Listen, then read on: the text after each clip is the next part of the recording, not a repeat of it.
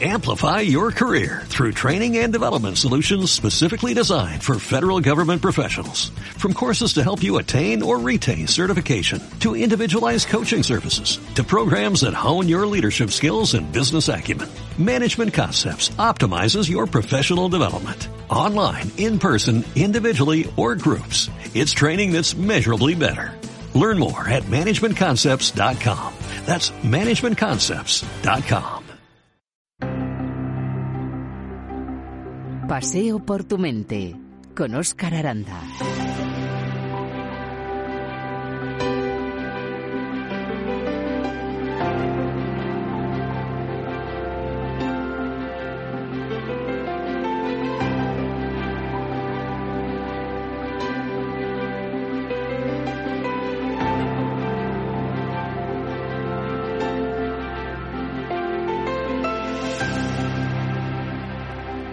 La mente flexible mantiene opiniones, tiene creencias y principios, pero está dispuesta al cambio y en pleno contacto con la realidad.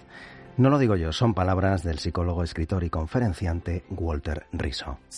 Eh, atento, que allá abajo hay movimiento. Y noto cómo se me lleva el viento que hace noche de salir y entro cualquier cosa y me caliento. Y acabo echando el resto en el intento, no lo vayan a prohibir. Y corriendo como un La vida parece estar hecha para los juncos, que no se parten con la corriente del río. Pero para que eso ocurra hace falta una cualidad básica, la flexibilidad.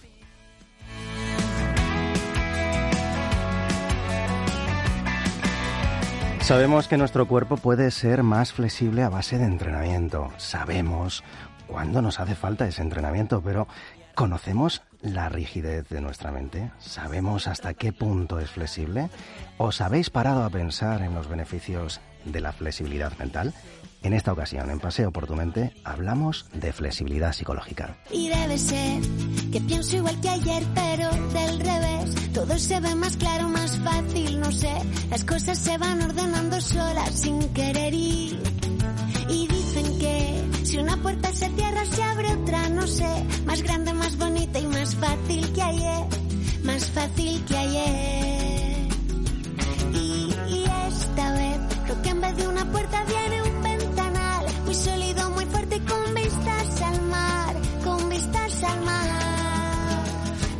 Para hablar de este tema nos acompaña Pablo Oliva Femenia, psicólogo general sanitario especializado en problemas del espectro de la ansiedad y la depresión desde la terapia de conducta y terapia contextual.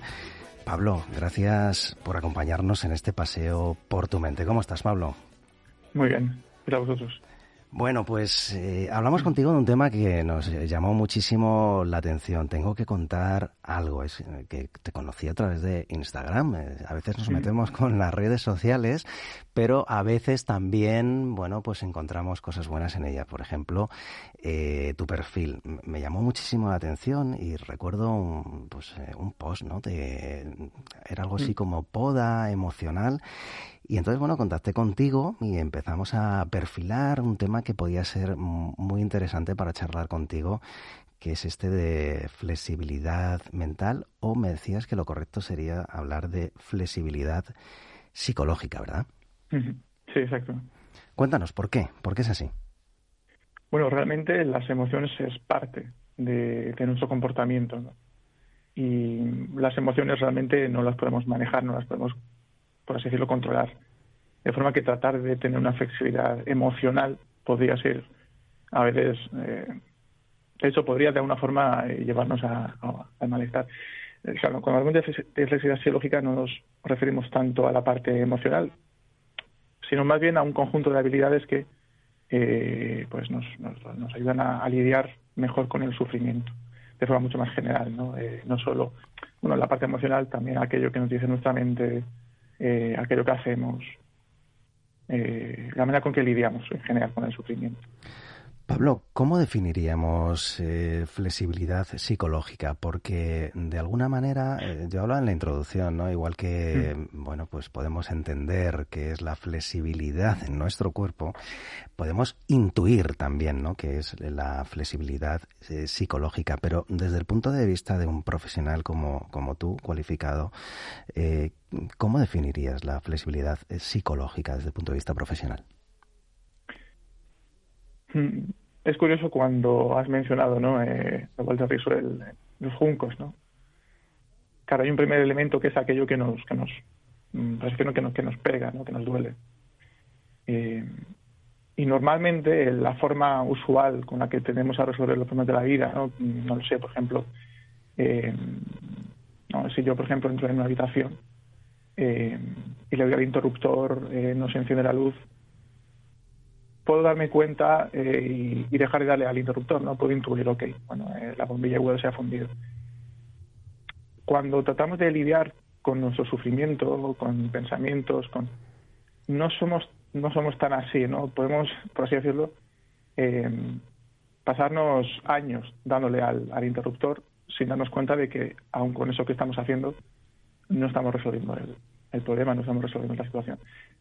De forma que la, flexibilidad psicológica sería esta, esta habilidad de, darnos cuenta y, hacer las cosas de una forma distinta. Pablo, lo he mencionado anteriormente, ¿no? Eh, recuerdo que todo partió a, a raíz de aquello de poda emocional. ¿Qué tiene que ver con la flexibilidad emocional, con la flexibilidad mm. psicológica? Quizá es, eh, bueno, pues haciendo referencia a ese ejemplo que ponía de el interruptor de la luz, ¿no? Eliminar aquello que no nos eh, sirve. Claro. Fíjate que, bueno, claro, momento un post de, Instagram no, no da para profundizar realmente, ¿no?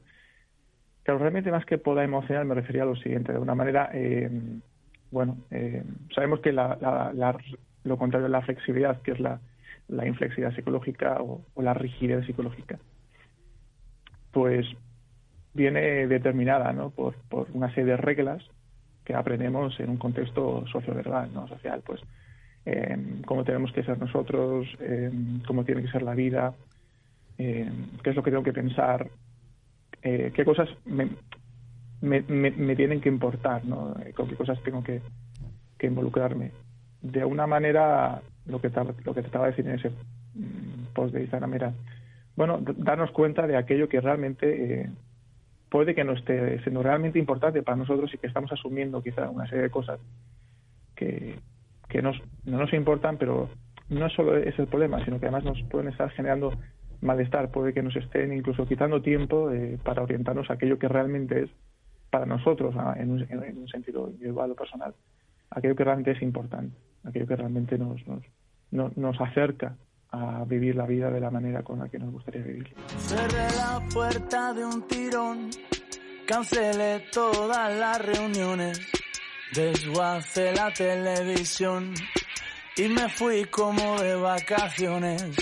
No dejé ni mi dirección, ni una nota con indicaciones solo un trocito de canción para pedirles que me perdonen. Esto es Pasión por tu mente y estamos hablando con Pablo Oliva sobre eh, flexibilidad eh, psicológica. Pablo, hay que partir del hecho de que cuando hablamos de flexibilidad eh, psicológica, en realidad estamos hablando de, comportamiento, ¿no? De, lo que hacemos, pero lo que hacemos parte de lo que sentimos, de lo que pensamos de nuestras emociones. Es decir, eh, el motor al final está en, nuestra mente, ¿no? De todo ese comportamiento. Bueno, eh, desde el enfoque de la flexibilidad lo vemos de otra manera.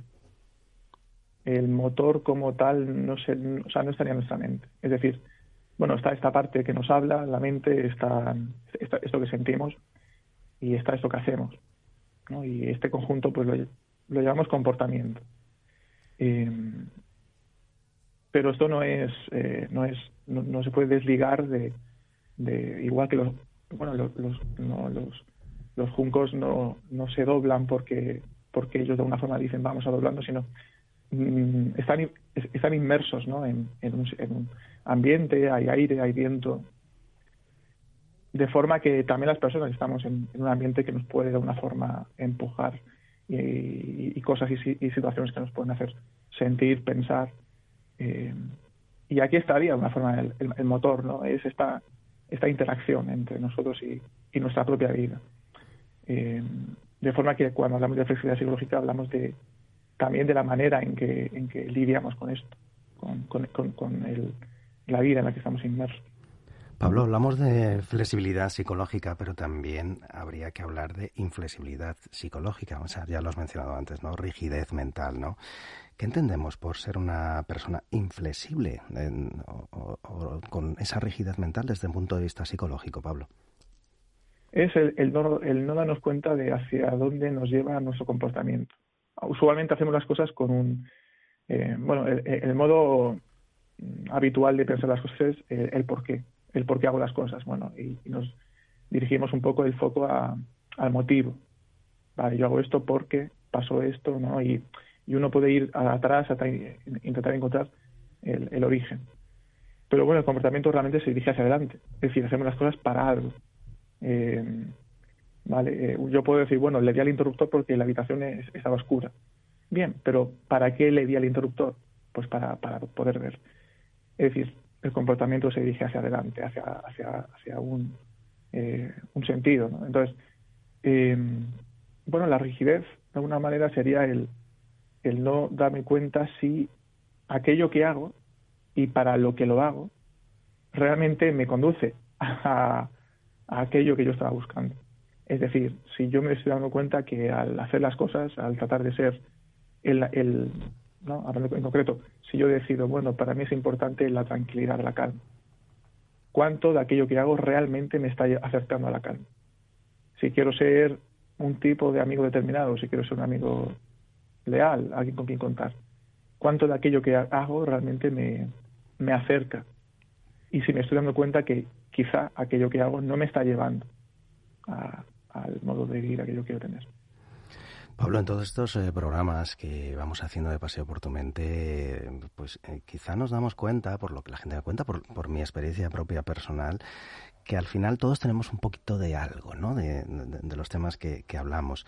Pero ¿cuándo eh, podemos identificarnos como una rigidez eh, mental que, sea un problema, que sea que pueda llegar a ser incluso incapacitante? ¿Qué, análisis deberíamos hacer de nosotros mismos?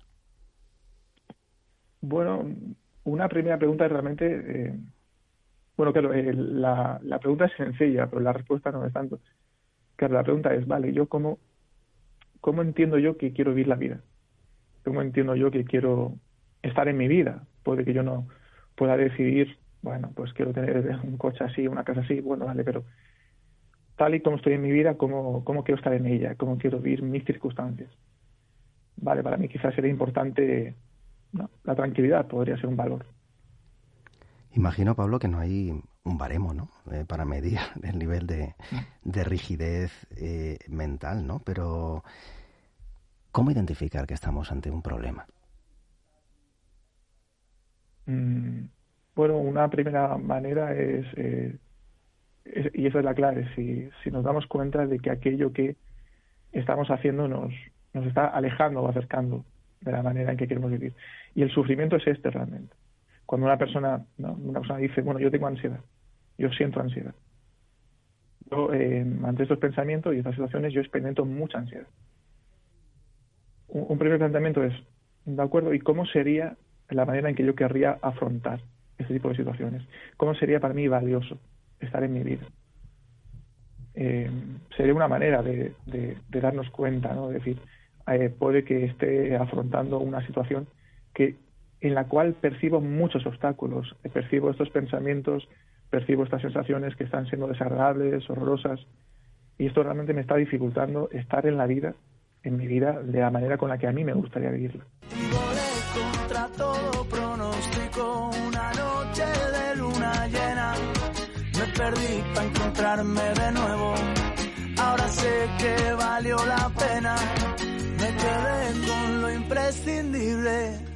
Queme el resto en las hogueras, con el tiempo y con la distancia. se ve todo de otra manera.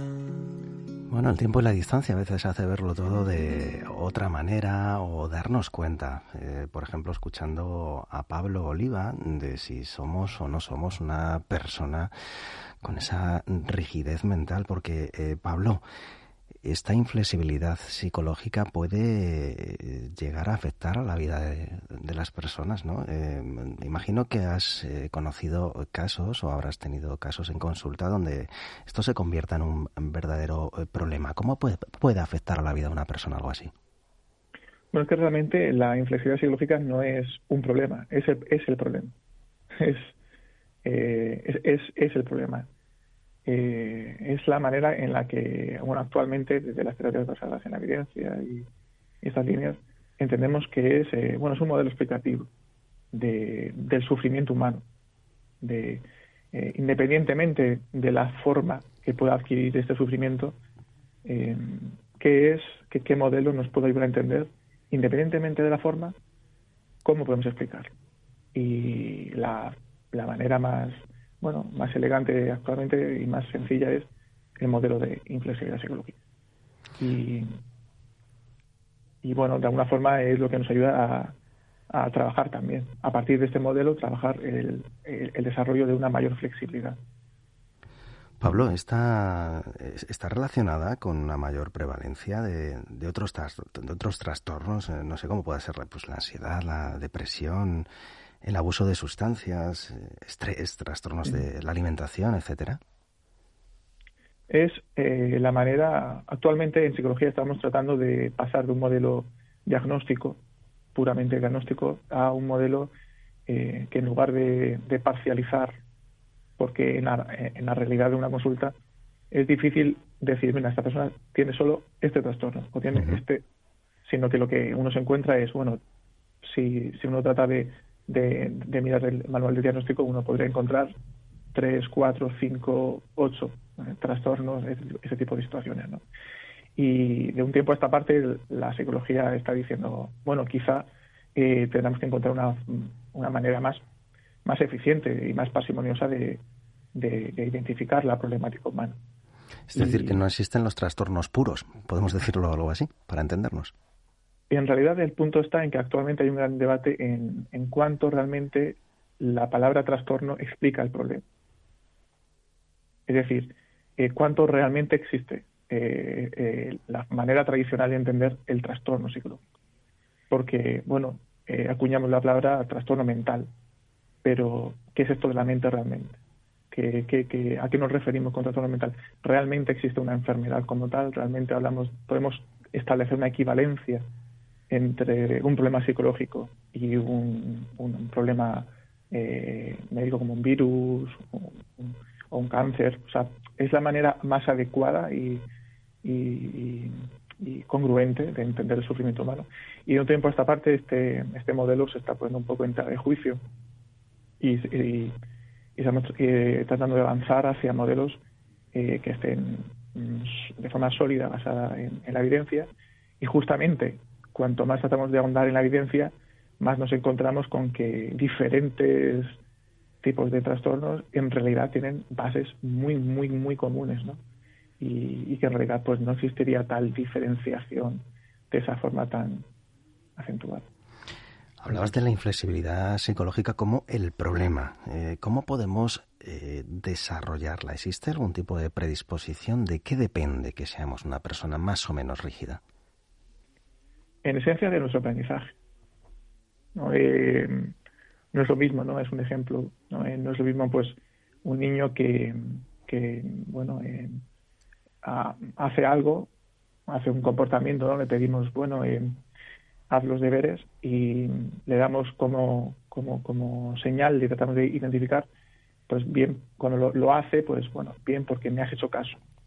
No es lo mismo que decirle, que ponerle en contacto con las consecuencias de su comportamiento.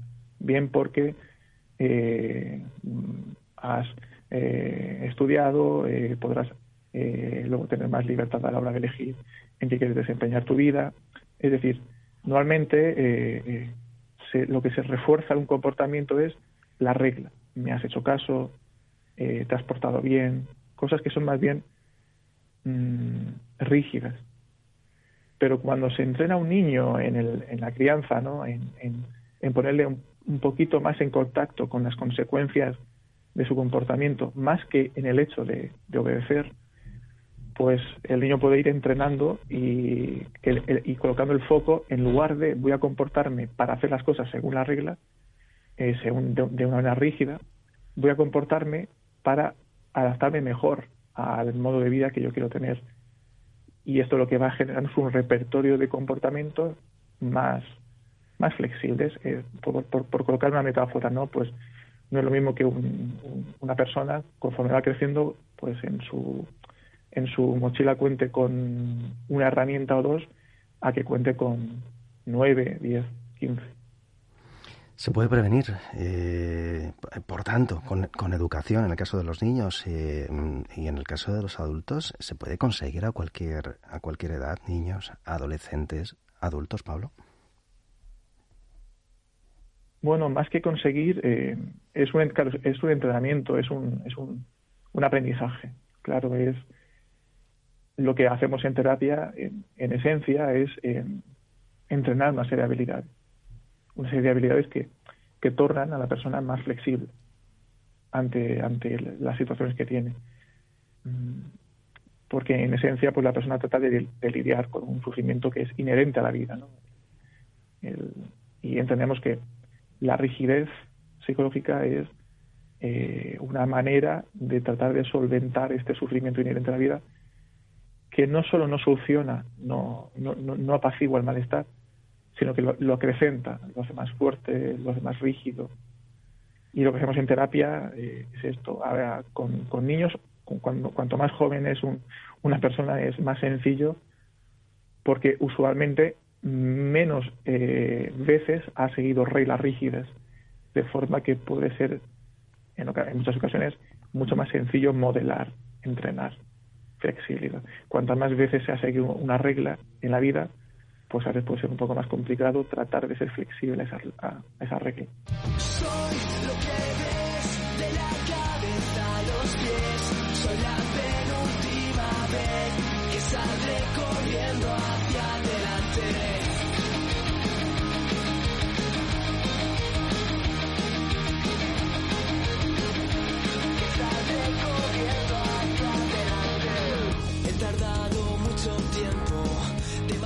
Estamos hablando de flexibilidad psicológica con Pablo Oliva. Pablo, has hablado de sufrimiento, por ejemplo, ¿no? Eh, ¿Es necesario asomarnos al sufrimiento para, para avanzar? ¿Por qué? ¿Y hasta qué punto es importante la aceptación? Es una palabra que sale tantas veces en Paseo por tu mente.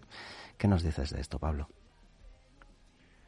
Claro, hay una parte mucho más, más técnica, pero también hay, hay una forma mucho más sencilla de, de entenderlo. Esto es algo que, no es algo nuevo de la, de la terapia del siglo XXI, es algo que uno lo puede rastrear hasta en los, en los griegos. Claro, normalmente el, modo usual de, de, de, solucionar un problema es eh, escapando, es el modo más rápido que, que tenemos.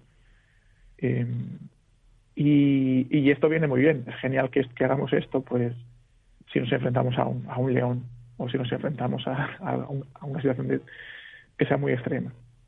El problema está en que la mayoría de las situaciones que afrontamos en nuestra vida no hay tal alta amenaza. Realmente estamos subiendo ante algo que nuestra mente nos dice, que puede pasar, quizá, a lo mejor, tal día. Pero la mayoría de veces nunca ocurre como tal. Entonces, al escapar de esto, lo que entrenamos es a, nos entrenamos a, nosotros mismos a, escapar de cualquier amenaza que nuestra mente pueda anticiparnos. Y muchas veces nuestra mente pues no, nos, nos, hackea, por así decirlo, ¿no? Nos, nos hackea y nos dice, uh, te va a pasar esto, te va a pasar esto otro, eh, lo vas a pasar fatal. Y bien, escapamos. Tratamos de apartar el, el pensamiento, suprimirlo, racionalizarlo, buscar evidencia de que eso no es así. Bueno, claro, eh, esto nos hace más sensibles, de hecho, a, y más vulnerable a lo que nuestra mente nos dice y por lo tanto al malestar que nos provoque eso. Cuando hablamos de aceptación, concretamente, ¿no? porque es una palabra que a veces es muy, se queda como muy vacía, ¿no? Bueno, y, vale, yo acepto, pero ¿qué es esto de aceptar? Bueno, la, aceptación, cuando hablamos de aceptación, hablamos de exponernos, de exposición. Hablamos de. Eh, es algo muy difícil de hacer porque no es algo natural. Eh, y en terapia pues, se practica de una forma muy progresiva. Pero es la, el ejercicio de voy a buscar eso que dice en mi mente que me da miedo. Si nos vamos a, los clásicos, incluso si nos vamos a Séneca, encontramos cartas de Séneca recomendando esta práctica a, una persona que tenía miedo a, acabar en galeras. ¿no? Séneca le recomendaba, imagina todo eso con, de forma vívida, ¿no? Eh, vívelo en tu mente, experimentalo en tu mente. Y, y cuando hacemos esto lo que vamos haciendo es que nos volvemos más flexibles ante las cosas que nuestra mente nos dice. Lo que ocurre es que nuestra mente puede que nos siga diciendo cosas, pero ya no vamos a reaccionar de esa forma y no vamos a condicionar nuestra vida a lo que nuestra mente nos dice.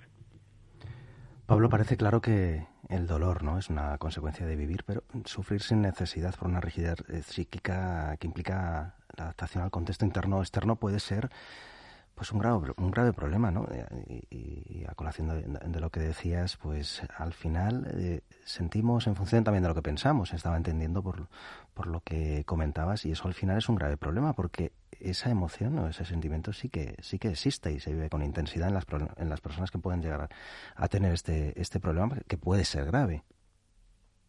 Claro, cuando a veces decimos, de acuerdo, eh, no, pues bueno, mi mente me puede incluso muchas veces, ¿no? Una persona puede decir, bueno, yo sé que esto que me dice en mi mente no es así, pero, pero yo cuando me lo dice y me lo creo, lo vivo tal cual, totalmente. y el sufrimiento además, la ansiedad, es algo que se siente, ¿no? Es algo que es una reacción física, ¿no? La tristeza también. Las emociones son reacciones del aquí y ahora. entonces, ese es el punto de decir, vale, ¿cuánto yo eh, puedo tolerar este malestar y al mismo tiempo, que es otra de las salidas de la eh, flexibilidad psicológica, dándome cuenta y viendo a que esto que me dice mi mente como lo que es un pensamiento. Eh, y es como si mirar, miramos a las nubes y, yo puedo sentir miedo porque puedo ver una nube que tiene forma de, un, de un monstruo y puedo sentir miedo. Lo que haya ocurrido es que no me estoy dando cuenta de que que aunque tenga forma de monstruo sigue siendo una nube, igual que todas las que le rodean, y que estoy reaccionando ante algo concreto, que es la forma. Y puedo haberme olvidado de que, bueno, sigue siendo una nube. Con los pensamientos ocurre algo muy similar. La mayoría de los pensamientos que tenemos son, son eso, son es, fácil decirlo, ¿no? Ahora, porque cuando uno está en momento de ansiedad, no es nada, no es nada sencillo verlo así pero darnos cuenta de, bueno, estoy reaccionando ante qué, ante qué estoy reaccionando realmente, estoy reaccionando ante, ante lo que ha ocurrido en mi mente, que es un pensamiento, o estoy reaccionando ante lo que decía ese pensamiento. Pablo, ¿cómo se trabaja en terapia eh, la flexibilidad eh, psicológica? Si es que es motivo de, o, es una necesidad acudir a, terapia en, en, algunos casos. Claro, las personas no dicen, bueno, eh, sufro estoy reaccionando de forma inflexible, bueno, voy a ir a terapia a entrenar. No es habitual, claro. No, lo he escuchado nunca, por lo menos. No, entonces tiene mucho sentido que, que, esto no, no, ocurra así porque no es... Pero entonces, bueno, eh, en, relación a esta pregunta, las personas pues, lo, lo, lo, lo refieren tal cual, ¿no? Pues yo tengo ansiedad ante esto, tengo tristeza ante esto, tengo bueno, a veces la persona incluso puede venir con una etiqueta ya hecha, ¿no? Yo tengo una depresión de este tipo, tengo, de acuerdo.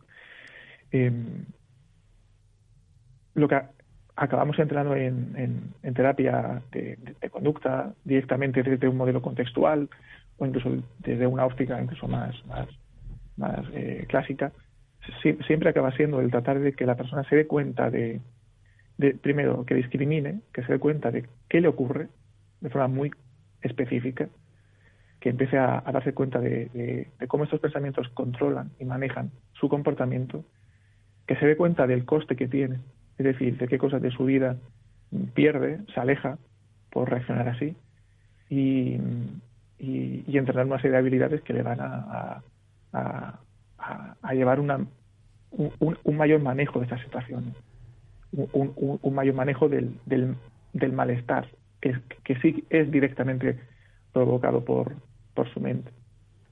Pablo, te voy a pedir un favor, ¿no? Y es, eh, desde luego, en Paseo por tu mente el objetivo es ayudar a las personas que nos escuchan eh, bien a sentirse mejor o bien a tomar conciencia de, de, un problema que puede ser eh, de gran ayuda acudir a, un profesional como vosotros.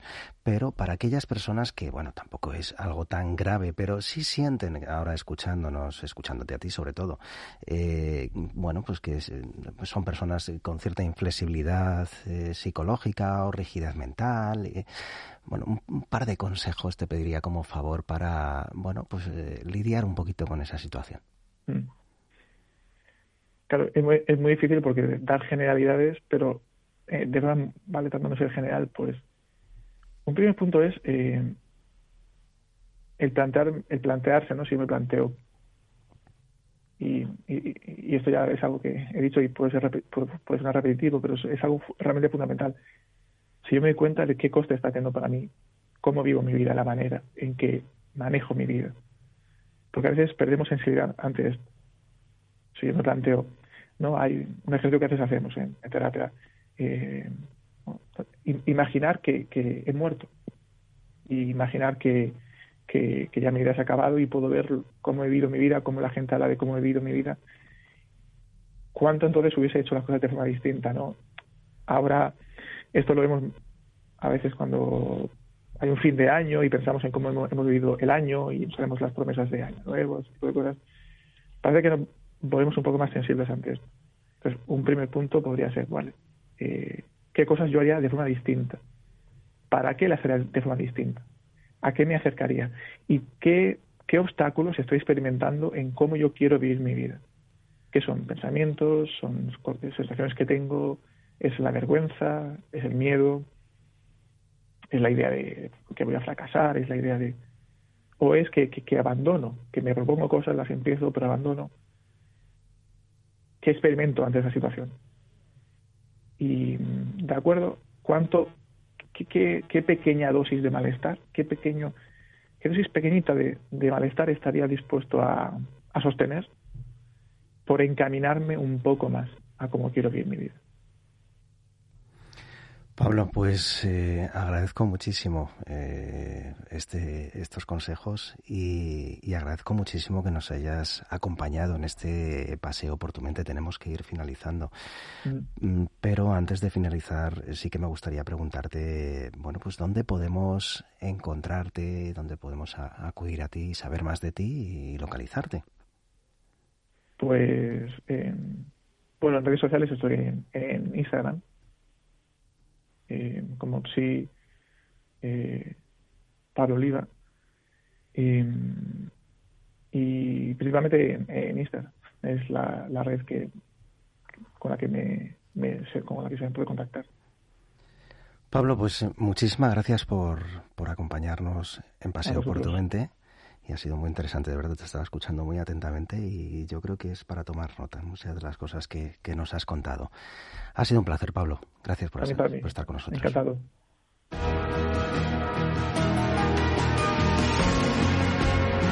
Paseo por tu mente con Óscar Aranda. Como siempre, en la realización ha estado mi compañera Merche Cerviño. Gracias, Merche, y gracias a vosotros todos los paseantes. Ha sido un placer inmenso. Gracias.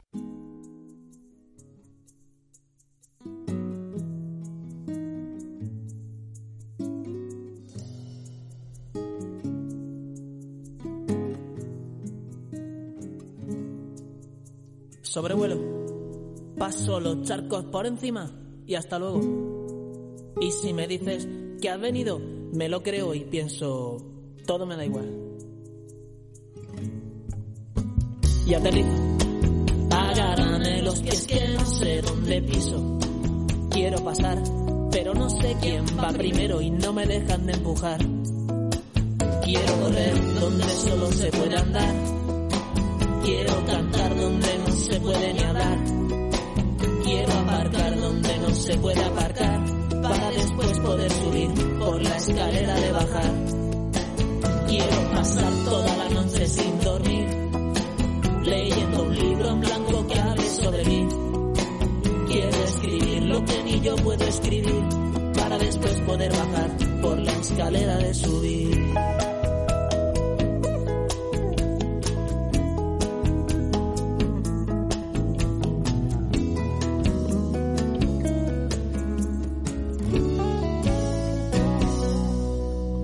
Ya despego y de repente vuelvo a ver lejos el suelo. Me hago a la idea que me he ido y me lo creo y pienso, no me va tan mal.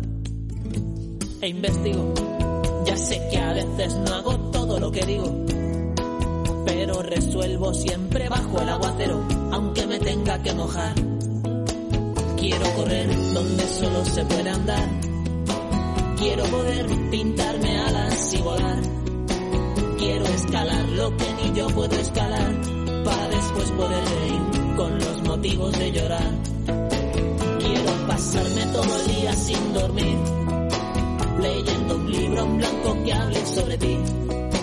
Quiero escribir lo que ni yo puedo escribir para después poder llorar con los motivos de reír.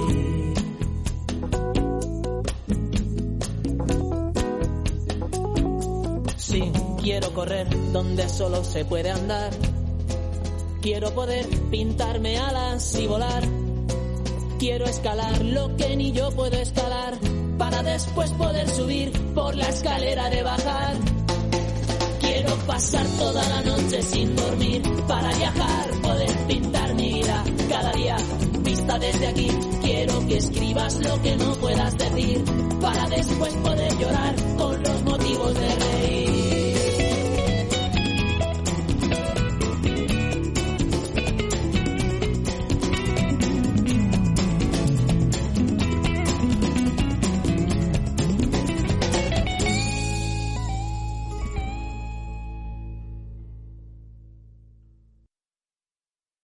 Amplify your career through training and development solutions specifically designed for federal government professionals. From courses to help you attain or retain certification, to individualized coaching services, to programs that hone your leadership skills and business acumen, Management Concepts optimizes your professional development. Online, in person, individually, or groups, it's training that's measurably better.